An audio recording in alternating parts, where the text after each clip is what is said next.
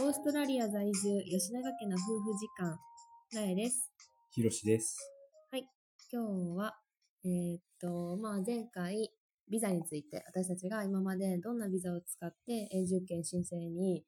まで行ったかっていう話をしたけど、うん。今日はもうビザに苦しめられた話、パート、暗黒のビザ、ピザ話。ビザ話。そう、もう散々ね、ビザには振り回されてきて苦しんで病んできたので、その話を、やんだね。まあ、2、3回ぐらいに分けてお話できたらいいかなと思います。今日は、えっと、一番最初うん、ビザ、あ、ビザって、あ、こんなに大変なんや。こんこれからオーストラリアに住んでいくために乗り越えないといけない壁って、あ、こんなに高かったんやって、初めて実感したうん、時のことの話。そうだね。で、いつかって言ったら、えっと、ひろしくんが大学院を卒業して、えっと、卒業生ビザっていうのを取って、まあ、それはね、割とね、卒業生ビザは簡単に申請もできて、うんまあ、パートナービザ、私のね、前回話したパートナービザもまあ取れて、で、その後、卒業生ビザの後、何につなげるかそう。っていう。その卒業生ビザの間に、うん、その次につながるビザをうん、う一応申請する予定うんうんっていうか、そうそうその申請するための期間ん。そうそうそう。もともとその卒業生生ビザっていうのは、なんかその、オーストラリアで勉強した人のために、うん、就職を見つかるためのサポートのビザみたいな感じやから、全然ね、永住権とかじゃないし、まあ、そんな1年半もあったら仕事見つかるやろうぐらいに思ってたよね。大学院卒業して、バリバリね、やってきたし、まあ、で、運よくさ、卒業してすぐさ、声がかかって、バイトも見つかって。そうやそうや、なんか、ローカルの会社でそうそうそうそう。なんかインターンみたいなのしたりしたよね。うん。そうそう、だから、だから結構そのまま全然見つかるやろ、みたいな感じで思ってて、初めの方は割とそのオーストラリアの企業にね、一般の企業にガンガン就職活動みたいな感じで、送ってたね。送ってたポートフォリオ作って、レジュメ作って、もうなんかあらゆるところに送ってたけど、そうそうで、何件か面接もしたけど、んうんうん結局ダメやっそう、でやっぱビザがないっていうのは、うん企業側も雇いにくいっていうか、うん。あ、ビザないんや、みたいな、サポートどうかな、みたいな感じで、なかなかできひんくって、もうこれは結構厳しいぞってなって、でもとりあえず仕事はせなあかんし、まあなんか、ね、経験につながるようなことと思って、そのね、日本の会社、日本の会社じゃないけど、まあ日本の人がしてるランドスケープの会社でずっとバイトをしてうんうんうん、してしたと。で、まあ、いよいよもう期限もなくなってきて、もうどうすそうとりあえず、その第一機構としては、その卒業生ビザの間に、うん。自分で永住権を申請したいと思ってて。そうそうそう。うん。まあ、だからさ、一応二つあって、うんその卒業生ビザの後、永住権につながるためにはどうするかっていうのの選択肢が二つあって、一つはもうそのひろしくんが個人で一人で、何っていうビザ？そのえー独立技術ビザ？うん。その自分自身で英語のテストをまずパスして、うん。IELTS をパスして、で、1年間の、あの、オーストラリアでの就労、うんうん。就労歴うんうん。があったら、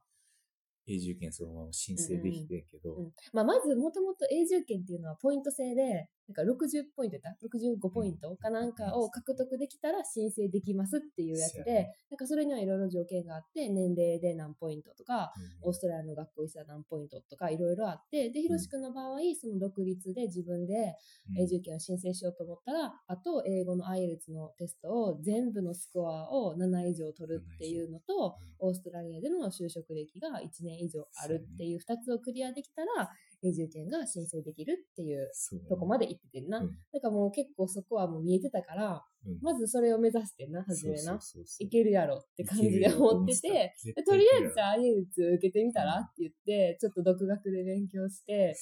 受けてみたら、まあ、えー、やっぱライティングだけがライティングがあかんくって、なんかスピーキングやったらよかった時あったよな。そうそうなんかスピーキングは8.5とかなん8.5か、いい9時点ちなみに 9, 9が満点。そうだよね、IELTS ね。そう。うんで、でもライティングがやっぱどうしても苦手で、でやっぱそういう書く、なんかテストの受け方って TOEIC とかもそうやけど、受け方とかあノウハウがあるから、やっぱりそうちゃんと専門の人に見てもらって勉強しなした方が高得点取るにはあの不可欠やってなって、個人のね、チューターを。つけて、仕事終わっそう。でしかもその時めっちゃ下っ端やったから、現場仕事て、で全身泥まみ泥うまみれになって、一日中は残った後に、家1帰って。時間ぐらい、1時間は言い過ぎか、まあ、さ40分ぐらいかけて、そう、一回帰って、そうそう、とりあえずシャワーだけ浴びて、着替えて、なんか6、時過ぎぐらいから、チューター受けて、ステートライブラリーやってきて。そうそうそう。1時間、1時間半ぐらい勉強して、まあ、多分家に帰ってきたの8時半とか、そうそう9時とそかに帰ってきう。て、もっと遅かったかも。うんうんで、そっから、また一人で勉強して。強して、で次の日は7時には、うんうんうんうん7時半とかには現場。行ってっていう生活を 何ヶ月続けたんやろいやー、死んでたな。う。いや、しんどかった。結構数ヶ月ぐらい。まあその間ちょっとなんか2、3ヶ月チューター受けてはテスト受けてっていうのもしてたけど、全然やっぱライティングがあかんかって、なんかライティングがちょっと近かったと思えば今度めっちゃスピーキングがあかんかったりとか、とりあえずオーバーオール、すべての科目、スピーキング、ライティング、リーディング、リスニング、うん。4つの教科を全部絶対に7以上じゃないとあかんかったから、そう。1個でも落とすともう全部がパーやって、仕事をしながら、それを夜にやるっていうのが、本当体力的にも精神的にもきつくて、うん。で、先が見えんってうんいうかさ、うんうんもう取れるかどうかもわかんないビザのために、うんうんそこまでせな。そう、ちなみにアイルツって1回300ドルとかすんねんな。そうそうそう330ドルぐらい。そう、その当時。時、1回330ドルとかかかって、チューターも、チューターもお金かかるやんいくらかかった？多分、ターム、まあ、三4回ぐらいで、そんな高なかったけど、100、150とかかな。いやでも当時私たちそんなお金もほんまになかったし、学生卒業したばっかりで、私もワーホリで全然お金ないワーホリ終わったばっかりで、しかも観光ビザで半年いた時、全く働かれへんかったから、うん。その3ヶ月、あ、6ヶ月かの間ももうば、あの、無収入やったわけで、そこからのそれやったから、もうほんまにお金なくて、しかもね、その英語のテストがな、なんか本当に役に立つ英語力っていうより、なんかもう本当にテストのための英語って感じで、うんうんうんうんなんか、何のためにこの勉強してんだよっていうかさ、なんかビザのために英語を勉強してるっていうのがめちゃくちゃ嫌やあでーで、しかも取れるかどうかも分かれへんうんうんやん。うんうん。仕事も肉体的にきついし、うんうんうん。もうなんか、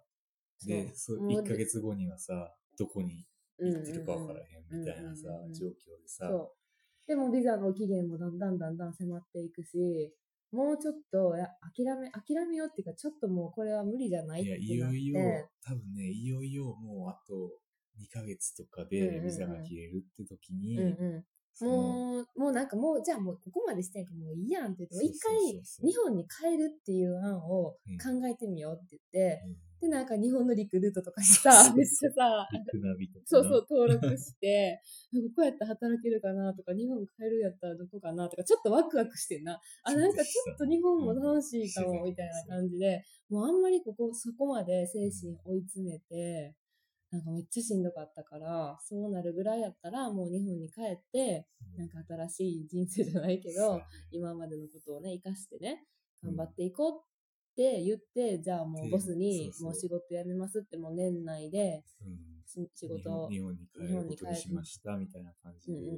言うわって言ってて、言ってんそ言ったらう、そいや、ちょっとじゃあビザ考えるわみたいな話を。う。えーみたいな。マジっ